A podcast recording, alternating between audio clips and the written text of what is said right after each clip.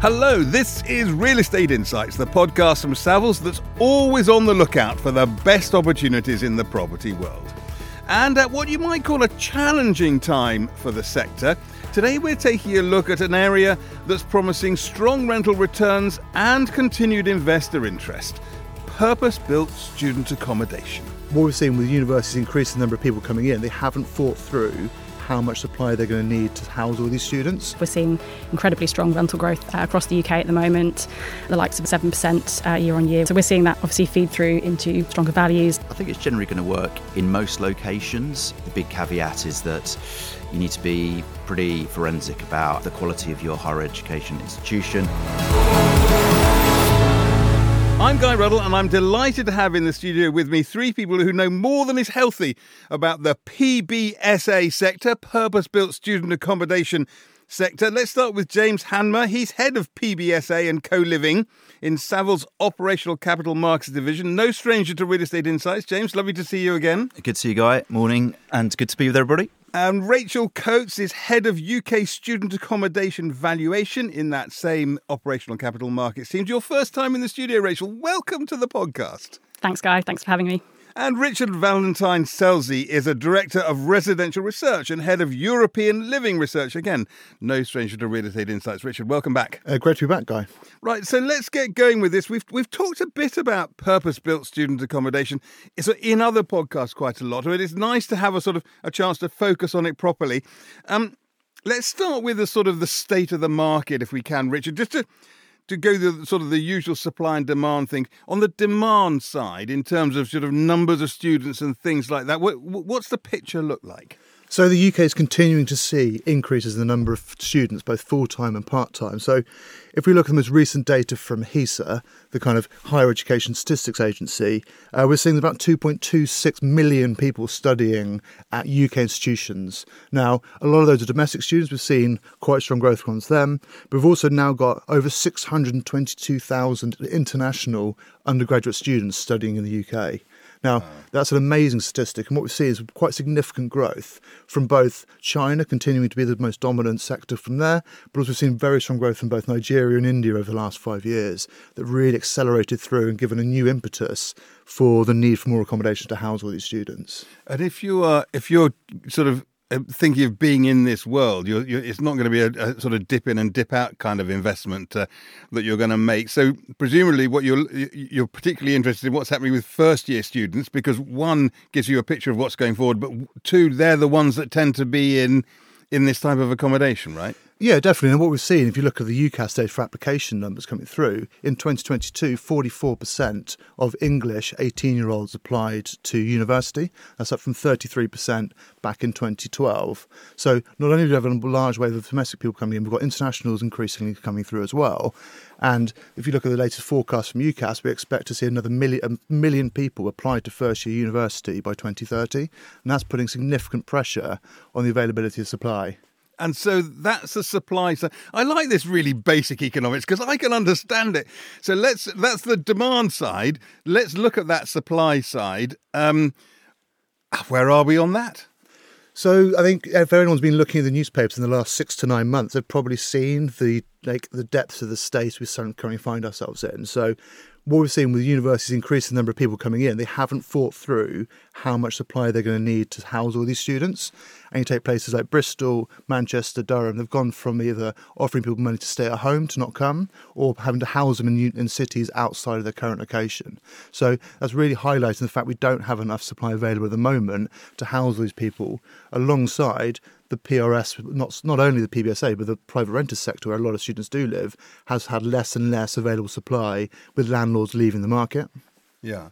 So that that would suggest that would paint a picture of you know a really great place for, for, for investors to be in automatically because you've got rising demand, tr- problems with supply. That's bound to be good if you can get into that market. So for you two, for James uh, uh and Rachel, you know, in in your part of the world, Rachel, perhaps you first, on the valuation side, what's happening to to the to what's existing and what the potential is? You know, what what, what you know what people are saying about stuff that's yet to be built. I guess.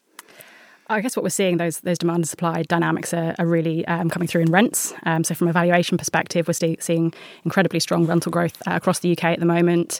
Uh, the likes of Empiric and Unite are forecasting seven percent uh, year on year, which is you know well above what they would normally be forecasting around the three to four percent. Um, so we're seeing that obviously feed through into sort of stronger stronger values. Um, to a certain extent, that's offsetting increased opex costs um, and a little bit of yield shift, obviously, as cost of debt is is increasing.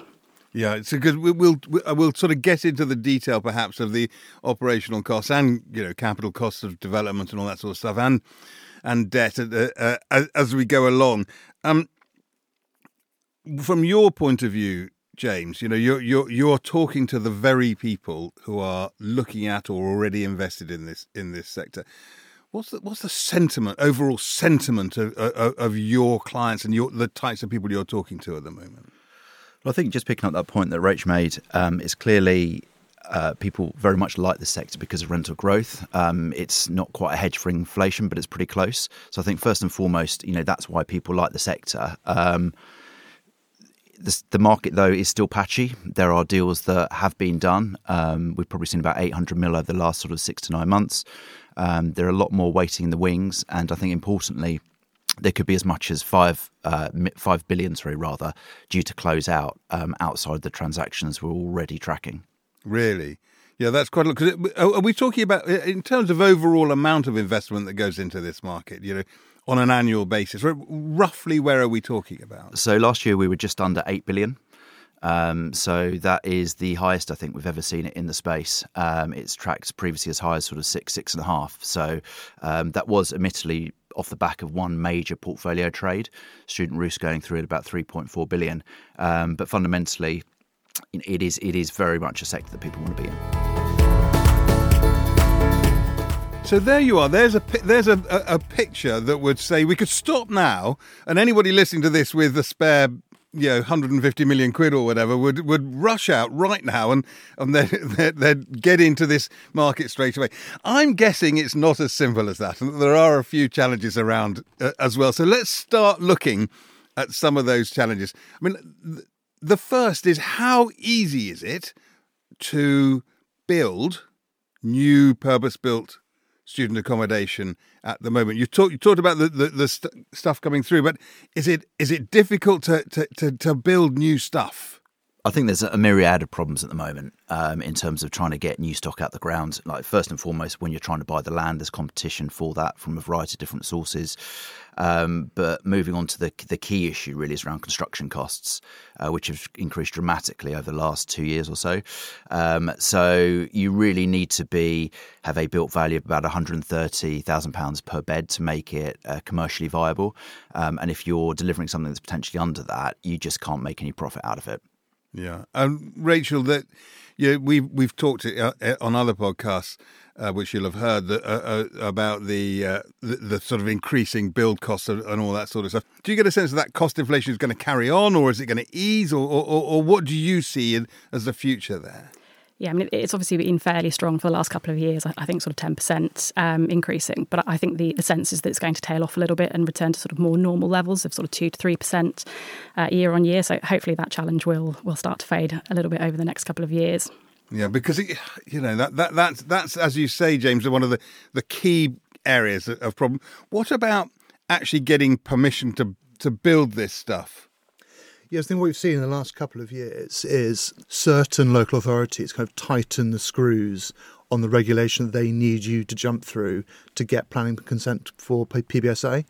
So you've got Edinburgh, Glasgow, Nottingham, Manchester, all through different kind of degrees looking at, well, restricting the locations you can bring forward new schemes to avoid, in quotes, oversupply or oversaturation in certain areas, or rolling in the need to deliver affordable housing contributions, be that off-site contributions in terms of just cash up front, or delivering actual residential affordable housing on your scheme, which makes it a little bit more challenging to make certain schemes work. And it comes back to James's point: your construction costs and your viability. If everything's a little bit tight, you're paying a bit more, spending longer in planning, it's just going to become a little bit more difficult to get those schemes to come through. This is a bit of a sort of left field question, but on on that subject of of you know uh, uh, competing interests, is all this stuff? You know, all these purpose these buildings are they dedicated only to, to, to, student accommodation or can they be a mix of things? On, the, on our last episode of Real Estate Insights, when we were talking about the impacts, you know, research program, the annual Savills Impacts Research Program, one of the things we were talking about was getting better at social value planning and things like that and using buildings in a way which helps the community and not just what the purpose of the building is. Yeah, I think that's absolutely right. So, I mean, first and foremost, you get a planning permission for student accommodation, but increasingly developers are ensuring there's some sort of extra social value. So, perhaps making some accommodation, some space, not student, but offices or what have you, available for the local community. Yeah, and I just wonder whether you can. You're in a situation where, you know, students want uh, leisure facilities can you, Rachel, ha- have leisure facilities which are for the students but also for the community as well, or is that getting a little bit sort of crazy in? I mean, typically, if you've got a gym within your building, it's it's normally for the use of the students. Um, although I have seen schemes in London where they are let um, to uh, the public as well. So obviously generating uh, more revenue for the the operator, but obviously adding value to the local community as well. But is that, could that all be part of a way round? Not a way round, but you know, part of a sort of easing of the of the problems with planning if you're sort of suggesting that sort of thing in your in your building. Yeah, I think it's potentially an avenue to look at, and I do. I am aware of at least a couple of developers that I'm working with at the moment who are exploring options of other ways to deliver that kind of community good. And it comes down to whether whether or not the local councils will accept that that is a good use or a good approximation for what they're trying to get for. So I think the earlier you can start engaging with planners and local authorities to say this is what we're trying to do, demonstrate the need you're trying to deliver on, the more likely you are to potentially go down that route. Yeah. Uh, Rachel, earlier you talked about OPEX, operational expenditure, running costs of, of building things. Obviously, energy prices are, are, are a big part of that. Can they pass that? Can operators easily pass that on? It, it's a difficult question. I, I, mean, the reality is it's an all-inclusive rent, um, so you know it's it's not necessarily been sort of passed on directly as as utilities have increased in the past, um, but it's certainly a question that's being asked now. Um, you know, OPEX is increasing, and, and, what does that do to an operator's margin? Um, I think we're, we're fortunate at the moment that obviously inflation is high and, and rents are being able to be increased, um, but there is obviously a limit as to you know to the palatability of, of you know where students will be able to afford. So um, it's you know we're in that in environment at the moment where OPEX is increasing, but rents are also increasing, and it's offsetting that that squeeze. What we haven't talked about yet is is is where the best places. You know, if you if you're wanting to be investing in this in, in this market, you know, are there good places or less good places, and uh, and what have you? So where where are the the very best? I don't know who wants to answer this. Where are the very best cities in the UK to invest in purpose-built student accommodation right now? Uh, so we've tracked somewhere between 10 and 15 of the top cities. Um, we put together a development matrix every year, which uh, looks at why a location is is is the best or how it should be ranked, which includes number of full time students, the growth, the international student growth, the quality of existing stock, uh, and, and multiple other things as well. Um, so if you look at where has where is ripe for further development, it's definitely going to be a case of where are exactly those cities that Rich commented on earlier that there's been a huge, huge shortage um, and students are having to actually live elsewhere um, outside the city itself. So Bristol would be an obvious example of that. Durham would be another example. But also the likes of uh, Glasgow, Bath, uh, Brighton, which always uh, rank very highly, uh, mostly to do with the very challenging planning regime that they have. And are there cities that you think investors should perhaps be avoiding, or really is a you know, is is the is, is this such a you know a, a, such a good dynamic in the market for investors that it that really anywhere is is fine. I think it's generally going to work in most locations, um, subject to site selection, exactly what you're delivering. Um, that you know, the big caveat is that you need to be pretty pretty forensic about how the the quality of your higher education institution um, and for some cities, development probably won't work, uh, but that doesn't mean that you can't still be buying an existing property and still have pretty good performance off the back of that. Yeah. Let me suggest a couple of other sort of caveats, perhaps, which you can then you can say I'm talking nonsense or something like that. So, so first of all, I mean, there's a right now in terms of foreign students and what have you. Right now, that we've got this huge thing going on with the, with the government saying they're going to ban, effectively, I'm being a bit simplistic, but ban families of foreign students coming over as well. Does that have an impact on this market?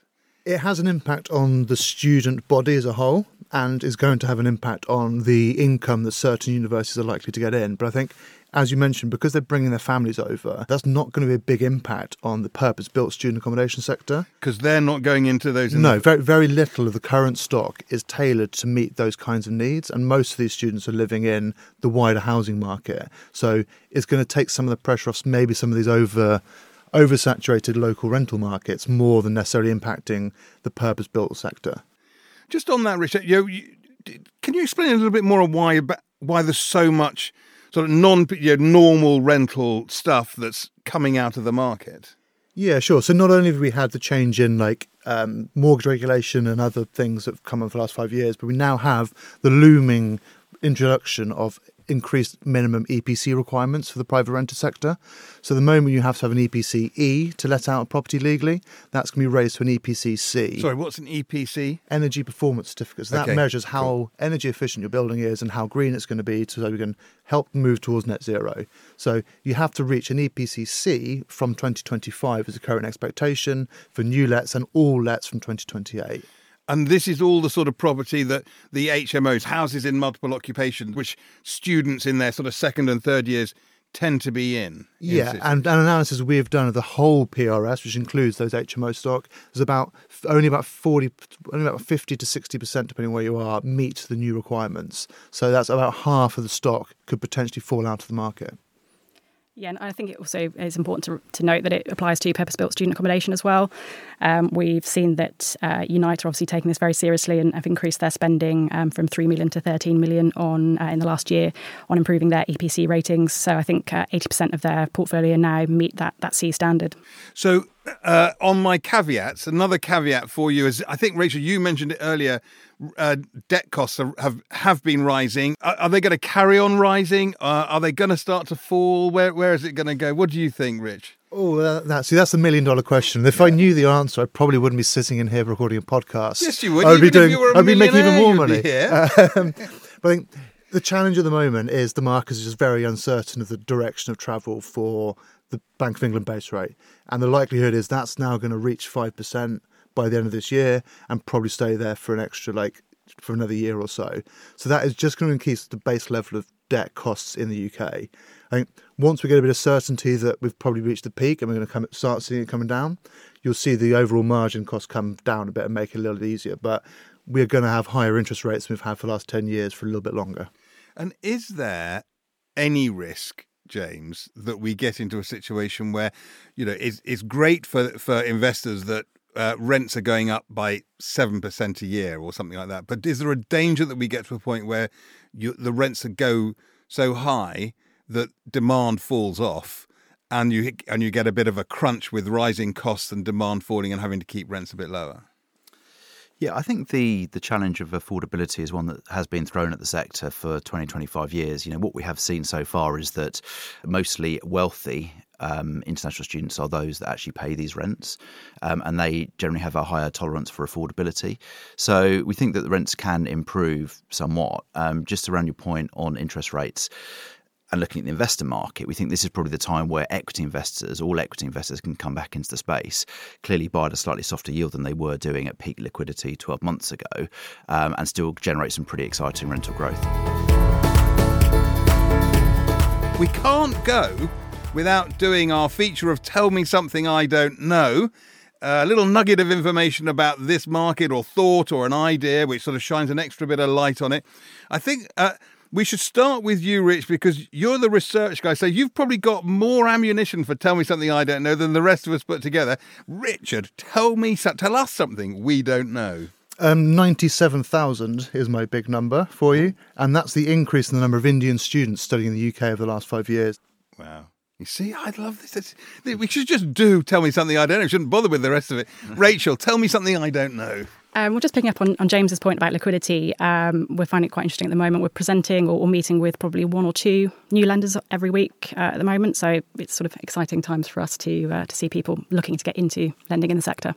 Great stuff. And James, finally, tell us something we don't know. Yeah, I mean, just to demonstrate the real maturity of the sector, um, PBSA is a top three um, real estate sector pick um, for uh, from 15 either investment or research houses that we've seen over the last 12 months. Well, listen, thank you all for, for your time and your wisdom today. It's been great to see you all again. Or, Rachel, in your case, great to see you for the first time. I hope we'll see you again in the studio. If all that's done is whet your appetite for more information about the PBSA sector, then the PB, the UK PBSA Spotlight report is available on the research section of the Savills website. The usual address, savills.co.uk forward slash research. That's it for this episode of Real Estate Insights. Thank you very much for listening and see you next time. This podcast is for general information only and should not be considered professional advice. Savills accepts no liability or responsibility for any direct, indirect, or consequential loss arising from the use of, reference to, or reliance on this podcast or its content. Savills makes no warranty as to the accuracy of the information in this podcast. This podcast and all copyright in this podcast is the property of Savills, and it shall not be used, reproduced, or quoted in whole or in part without Savills' prior written consent.